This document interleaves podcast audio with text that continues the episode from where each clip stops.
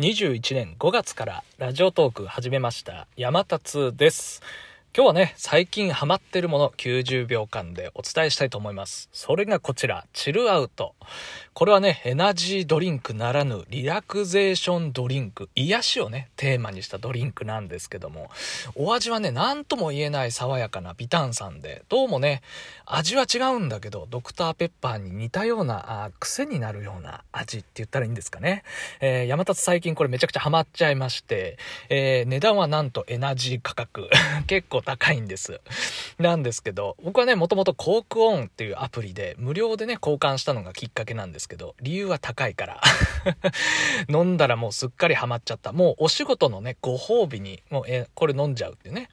やってますけども。うん。だからね、だんだんね、こう、こうあ、仕事頑張るぞ、これ飲めるっつってね、飲んじゃうので、もうテンション上がっちゃってんのね。うん。だもうこれあれですよ。もうむしろね、こう、飲むとこうテンション上がっちゃうからね。これエナジー入っちゃってんのよ、これ。うん。